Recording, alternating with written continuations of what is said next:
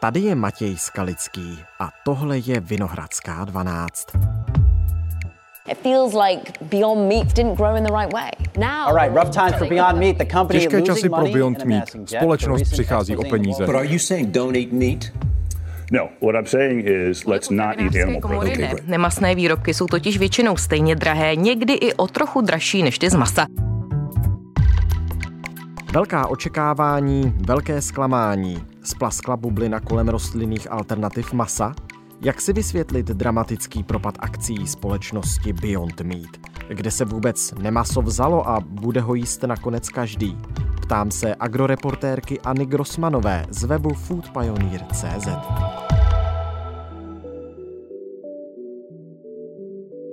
Dnes je středa 25. ledna. Dobrý den, díky za váš čas pro Vinohradskou 12. Dobrý den.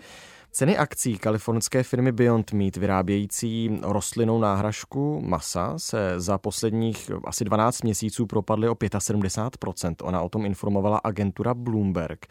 Tak se musím zeptat, ukazuje se teď, že to není ta správná cesta v potravinářském průmyslu?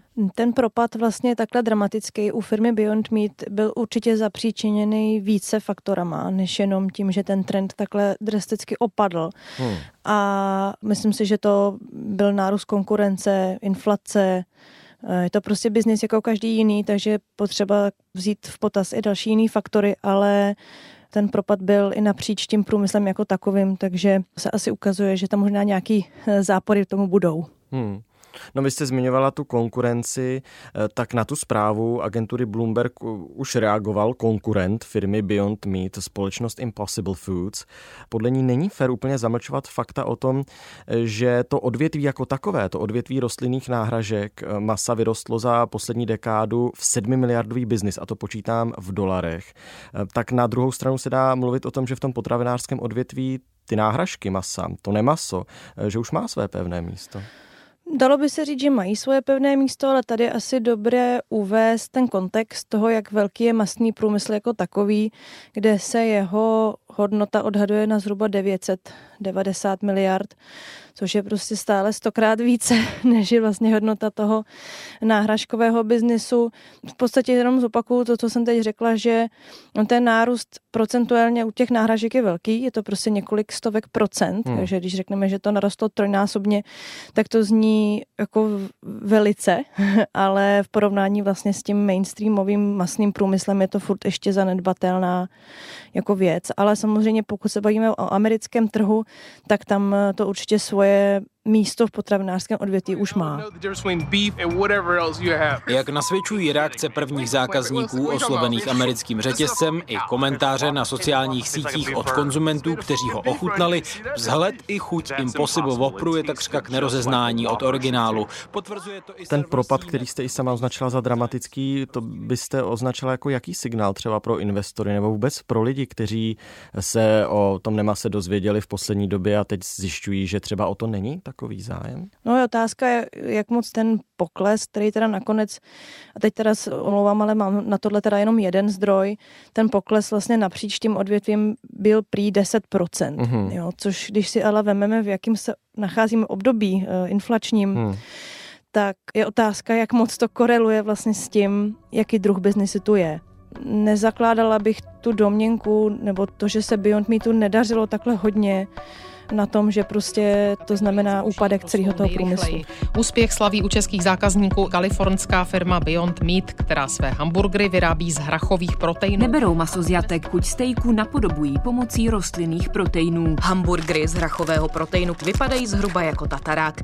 Připravené já když jsem poprvé o Beyond Meat slyšel, tak to bylo dáváno do souvislosti nebo za to jako synonymum k nějakému novému stravování, k nějaké jako velké alternativě k tomu, co jsme do té doby tady brali jako samozřejmé, to znamená maso.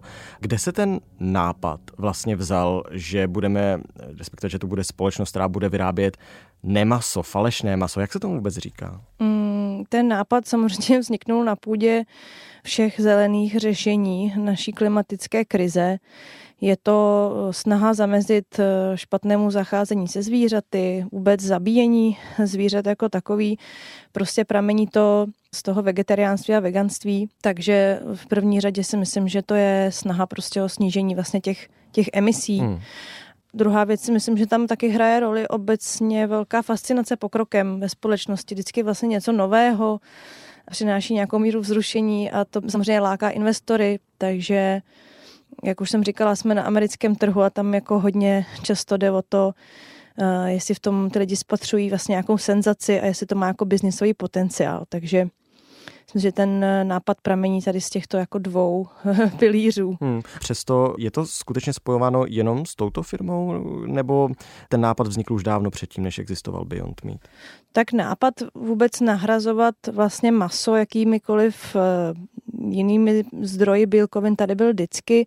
Vlastně výroba tofu se datuje opravdu tisíce let zpátky, ale když se teda bavíme o té současné historii, hmm tak eh, to vegetariánství tady samozřejmě už je nějakých pár dekád, no, takže ta snaha opravdu zamezit tomu špatnému zacházení se zvířaty. Na první pohled zraněná kráva nemůže se postavit na nohy. Muži, kteří krávy a prasata přemysťují z nákladních aut na jatka, je opakovaně postrkují elektrickým poháněčem. Do některých zvířat navíc kopou. Podle nich... Pojďme si říct na rovinu těch kaus z těch velkovýroben a velkoprovozu tady bylo spoustu.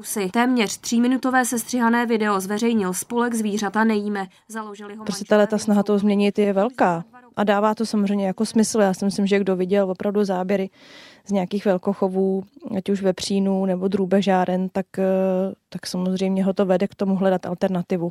Já se vrátím ještě k tomu označení. Jak správně tedy ty náhražky nazývat? Je to falešné maso, je to nemaso, je to rostlinná náhražka, je to alternativa? Na tohle téma proběhlo už několik dokonce oficiálních eh, debat eh, na úrovni Evropské unie i na úrovni vlastně amerického kongresu a to je, že ten lobbying z masného průmyslu samozřejmě se ohrazoval proti tomu, aby se to vůbec mohlo nazývat maso, byť falešné maso, ale vlastně ani v jednom případě se nepodařilo tu legislativu změnit a je možný to nazývat falešným masem, beyond meatem, vlastně čímkoliv osobně bych se určitě spíš přikláněla k tomu, říkat tomu prostě texturovaná sojová bílkovina nebo hrachová placka. Ta terminologie těch placek, vlastně to byla, to byla ta hlavní retorika, která zaznívala hmm. Eh, na té úrovni Evropské unie, ale momentálně se tahle debata datuje do roku 2020 a tam vlastně ustrnula prohrou toho masného průmyslu můžu vést Francii, kde tam už je ta ochrana názvů masa a masných výrobků. Ve Francii už je legislativně ošetřena, podobnou cestou jde Belgie. Proto Upozorňovala šéfka potravinářské komory Dana Večeřová. Takže bychom samozřejmě rádi, kdyby se toho ujala Evropská unie a nějakým způsobem Zmínila jste už eh, před chvílí tofu, teď tedy sojovou bílkovinu, hrachovou bílkovinu. Z čeho se to všeho vlastně skládá? Eh, z různých druhů proteinů, rostlinných proteinů, které tedy tvoří tu směs, eh, tu placku potom? Většinou je v takovýchhle výrobcích voda, ta sojová bílkovina nebo hrachová bílkovina, což je vlastně vysoce průmyslově zpracovaná surovina. Musí tam být nějaký olej, takže často řepkový nebo třeba kokosový olej. Musí tam být nějaká vláknina, často je to třeba bambusová vláknina. Dále se tam přidávají různé formy škrobu, aromat a třeba kvasnicový extrakt, který samozřejmě taky dodává vlastně nějakou chuť. Dodávají se tam různé zdroje energie, jako třeba maltodextrin, to je něco, co najdete třeba v jontových nápojích, právě mm-hmm. jako pomalu se rozkládající cukr. Ale ve směs prostě je to poměrně složitá směs mnoha jako přísad, která samozřejmě musí nějak držet pohromadě a musí mít nějakou barvu, takže je potřeba eh, to jako hodně dohánět. Hmm. A nutričně je to eh, bohaté dostatečně? No ty eh, výrobci samozřejmě uvádějí, že to je srovnatelné s masem, protože oni jsou si velmi dobře vědomí toho, že to je číslo jedna argument proti, nebo je to vlastně to místo, kde jsou slabí napadnutelný dietáři se poměrně dost rozcházejí v tom uh, souhlasu s tím letím tvrzením, že to tak opravdu je. Jsou uh, prostě lidi, kteří tvrdí, že to opravdu tak není a že tím, že to je vlastně opravdu vysoce průmyslově zpracovaná bílkovina, takže už vlastně postrádá na nějaký jako vnitřní chemické kvalitě. Ale to je zrovna teda chvíle, kde se ty studie poměrně dost rozcházejí. Samozřejmě jako v každé oblasti jsou studie, které jsou placené tím či o ním a můžete najít výsledky vlastně podporující oba názory. Hmm. A samozřejmě je řada studií, které jsou nezávislé, které eh, jde dohledat na internetu. Mimochodem, já jsem viděl takový zajímavý mini dokument na BBC. Tam Tim Spector z King's College London, který zkoumá dvojčata, dělá výzkumy na dvojčatech, i co se týče stravy, tak říkal, že vegani bývají obecně zdravější, ale že samozřejmě jsou i nezdravé extrémy právě u lidí, kteří jedí hlavně průmyslově zpracované potraviny. Vegans are healthier than meat eaters, but within that there's a huge range and there's some very unhealthy vegans and vegan diets. And Souhlasila byste s tím? To s tím se nedá nesouhlasit, protože obecně všechny potraviny, které jsou v té terciální vlastně kategorii průmyslově zpracovaných potravin, nebo dneska už se tomu říká Nova 4, tak ta kategorie vlastně úrovně průmyslově zpracovaných potravin, tak eh, prostě samozřejmě zdraví škodí. Jo? Jenom pro představu, pro posluchače, to jsou všechny potraviny, které mm, jsou v kategorii, já nevím, chipsů, nutely a všech těch vlastně opravdu už eh, vysoce zpracovaných potravin. Takže tam se třeba ta karcinogenita opravdu prokázala už mnohokrát ale jak sam říkáte, nebo takhle, stavíte proti sobě vlastně vegany a lidi, co jedí, no vegetariány a lidi, co jedí průmyslově zpracované potraviny, ale on i ten vegetarián nebo vegan právě. Tak jsem to i myslel, může... že, pardon, že právě i vegani, kteří jedí jo, průmyslově zpracované potraviny, tak se ano, o nich nedá ano. úplně říkat, že jsou, no, takže že jedí zdravě. s tím souhlasím, souhlasím, protože si myslím, že tohle už bylo vlastně jako prokázáno v minulosti několikrát a to je třeba pro mě osobně důvod, proč vlastně tomuhle tomu masu, který vlastně má tvar a vypadá jako maso, ale je to vlastně sojová bílkovina, úplně nefandím. Mm-hmm. Nefandíte mu i s ohledem na nějaká další negativa? Nebo se dá třeba na druhou stranu říct, ano, chtěli jsme vyrábět rostlinné náhražky pro to, abychom mm, ušetřili naše zemědělství, ušetřili naše zvířata a podařilo se to? Je šetrné třeba k životnímu prostředí nemaso? Myslím si, že obecně je vždycky fajn, když ta společnost se samozřejmě posouvá nějakým směrem a bohužel ty cesty tomu, s tím směrem jsou klikaté. A určitě bych z tohohle důvodu, že ten směr vlastně jako společně máme správný, tak bych to nezatracovala, ale myslím si, že tady přesně právě i ten průmysl, ale i ta společnost narazila na tu achilovou patu tohohle toho produktu a to, že prostě jsme si bohužel spletli zdravé s environmentálně jako přípustnějším. Prostě spousta lidí, kteří kupují tyhle ty typy produktů, tak si myslí, že kupují vlastně zdravou věc, eh, jo, že vlastně vegetariánství je pro ně opravdu cesta ke zdraví, ale bohužel u tohoto konkrétního produktu si myslím, že to ruku v ruce úplně nejde. Tím myslíte konkrétní produkt, to vysoce průmyslově zpracované rostlinné maso? Ano. Tak či onak, společnost Beyond Meat, když se k ní ještě jednou vrátím, oni se skutečně začalo mluvit jako o přelomové firmě, která má nějakým způsobem e, změnit to, jak se lidé stravují, nebo má šanci na to změnit to, jak se lidé stravují. Na svou stranu dostala velké hvězdy, eh, Leonardo DiCaprio, Bill Gates, to byli všechno investoři. Investoval do ní i bývalý šéf McDonald's, eh, fast foodový řetězec známý, který s Beyond Meat taky spolupracoval, zahájil spolupráci na výrobě rostlinných náhražek do burgerů, které McDonald's prodával. S čím ta očekávání tedy byla spojená? Částečně si myslím, že to, co jste vlastně zmínil v té otázce, je trošku odpověď. Velký úspěch firmy Beyond Meat byl v tom marketingu toho celého projektu a v tom, jaký lidi dostali na svoji stranu. A myslím si, že právě tohle vytvořilo tu velkou naději, že tohle je ta cesta a myslím si, že v lidech vyvolalo pocit, že je to důvěryhodný produkt a že je to jako směr, kterým se vydat, ale myslím si, že tady opravdu z velké části zahrál kvalitní marketing a někdo prostě velmi dobře odvedl svoji práci. Nemyslíte si, že velkou měrou mohla zasáhnout do té zprvu úspěšně se rozvíjející firmy třeba lobby masná? Určitě. Ta konkurence je předpokládám obrovská. Je a to je samozřejmě u nás v Čechách je to vidět extrémně.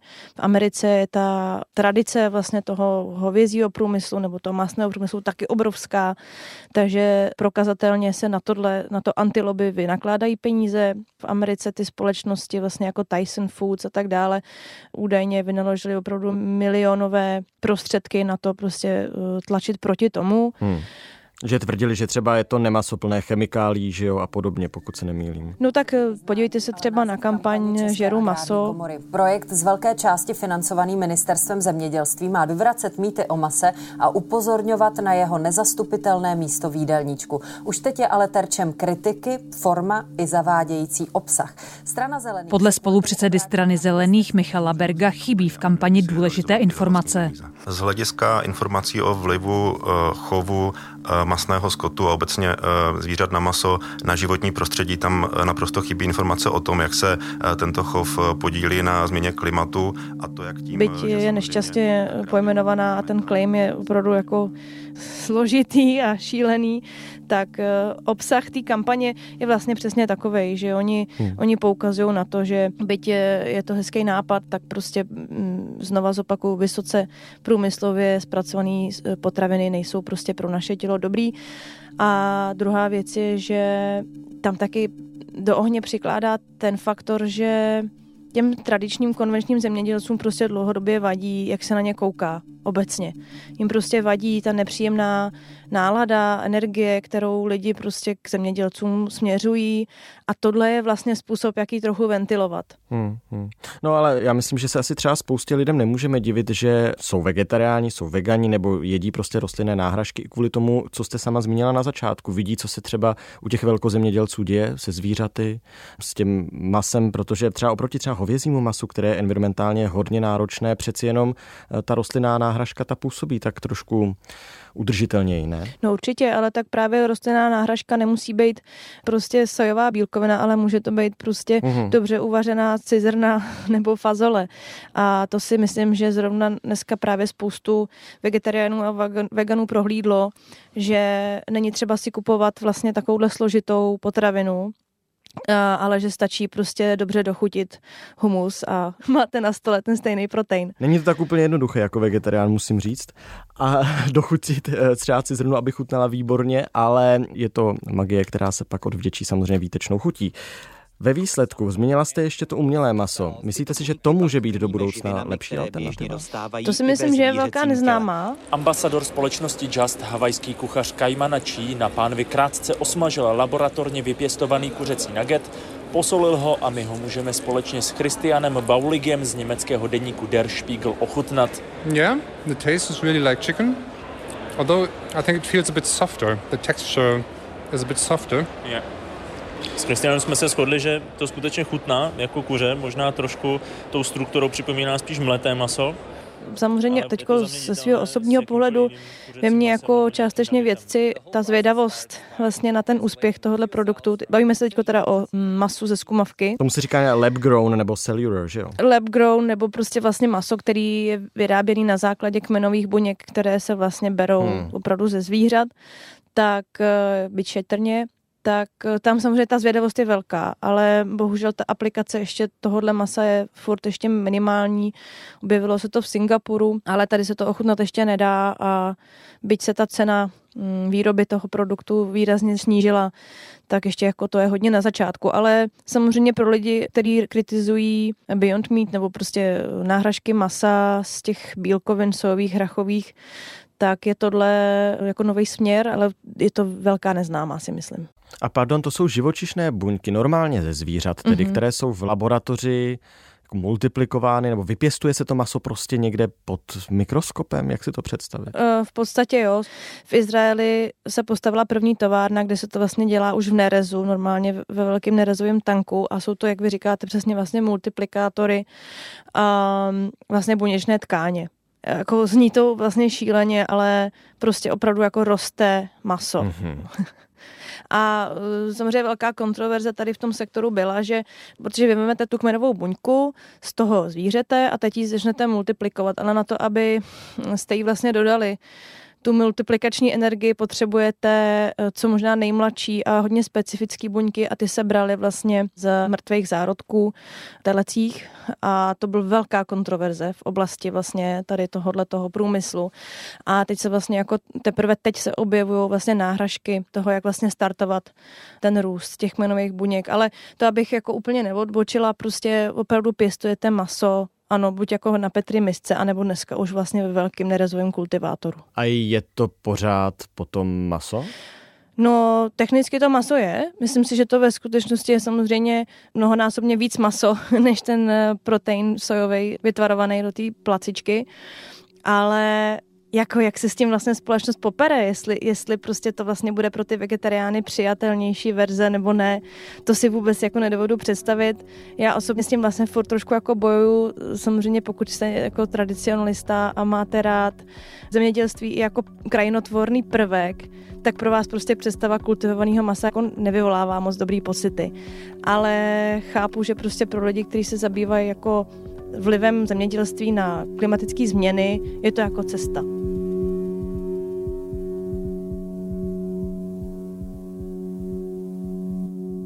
A vidíte ještě nějaké další cesty? Nějaké další nové trendy? Něco jako Beyond Meat, ale čemu byste dávala víc šancí? Čemu bych já dávala víc šancí? Myslíte jako v tomto sektoru vyloženě vytváření náhražek? Hmm, třeba mm, rostlinné náhražky mléka se řešily hodně. Jak to říct? No to, tohle je hodně jako osobní otázka. Tam si myslím, že strašně záleží na tom, kam byste jako chtěli, aby ten svět směřoval tak teď se samozřejmě trošku odhalím.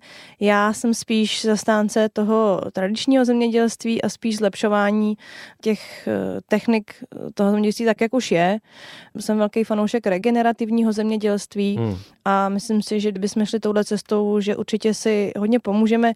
Já možná řeknu jednou věc. Ta iluze toho, že vlastně tady je moc lidí a málo potravin, je velmi milná. Tady prostě je velká koncentrace vlastně kapitálu na jednom místě a ten hlad nevzniká na světě z toho, že by tady byl nedostatek potravin, ale z toho, že je tady prostě špatná distribuce bohatství.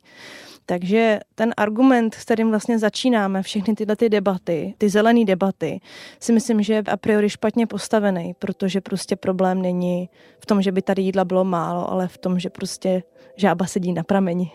A vždycky je to asi ve výsledku o tom, jak se o naši půdu a zvířata, která žijí s námi, staráme. Taky, přesně tak. Tak moc díky, že jsme to společně mohli probrat. Děkuju.